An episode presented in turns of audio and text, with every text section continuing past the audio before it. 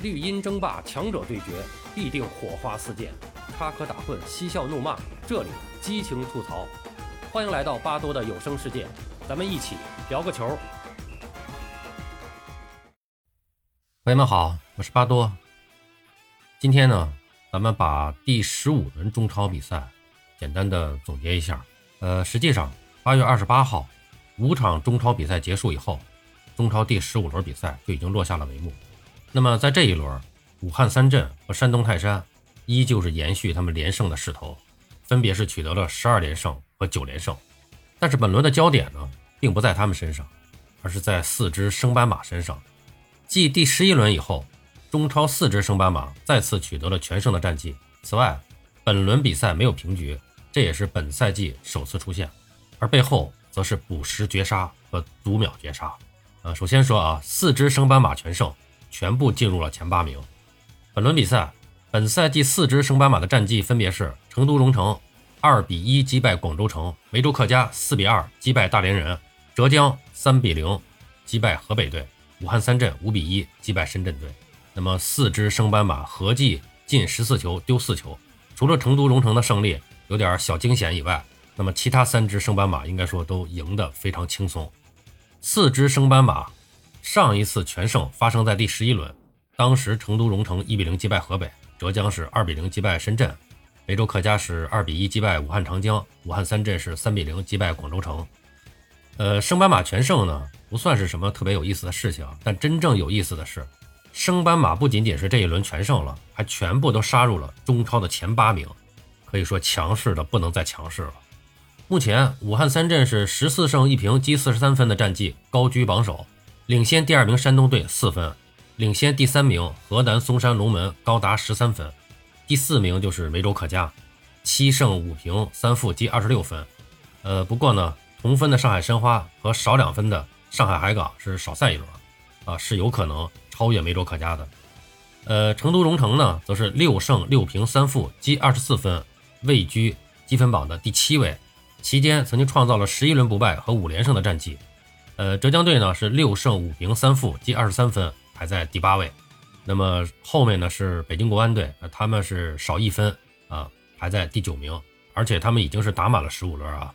而第十名的长春亚泰比浙江队少四分，即便是呃补赛获胜，也没办法超越浙江队了啊。那么第二点要说呢，就是绝杀不断，拒绝平局，这是赛季的首次。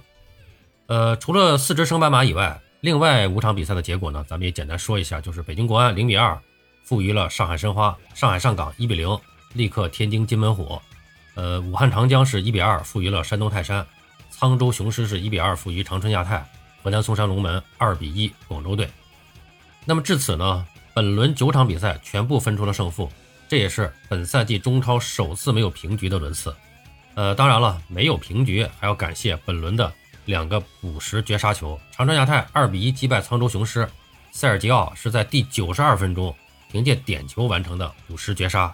那么和长春亚泰的补时绝杀相比，上海海港一比零击败天津津门虎，张华成的进球不但是补时绝杀，更是读秒绝杀啊！真正的读秒啊！本场比赛补时四分钟，张华成是在第九十三分五十四秒打进了这个进球。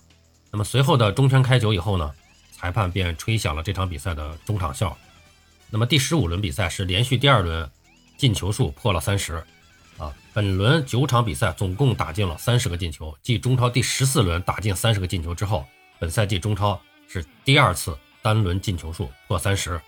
那么在三十个进球中，本土球员打进十四个，啊，这里面分别是呃陈普两个球，然后于汉超、张华晨、桂红、吴桂超、杨帅、林杰、崔巍。还有尹洪博、商尹、高迪和何超，十四个进球。那么外援呢是打进了十六个球，马尔康两个球，然后是巴索戈、罗穆洛、卡伊维奇、奥斯卡、塞尔吉奥、呃埃里克、阿德里安、罗德里格，呃还有乌卡诺维奇、特索涅夫、穆切奎、埃沃洛、埃德米尔森、戴维斯，还有阿奇姆彭啊，这是外援进了十六个球。应该说外援和本土进球的这个还是比较平衡啊。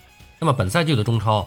本土球员进球数在绝大多数的轮次都是压制着外援的啊，但是在本轮啊，这个四支升班马全胜，他们都是无外援配置，也让外援在本轮啊迎来了一次小爆发。那么此外呢，这个在射手榜上是马尔康啊，领先的优势已经非常巨大了。那么本轮再进两球的他，已经打进了十六个进球，而其他的球员都甩得比较远啊，还没有破十。呃，简单总结一下，第十五轮基本就是这么个情况。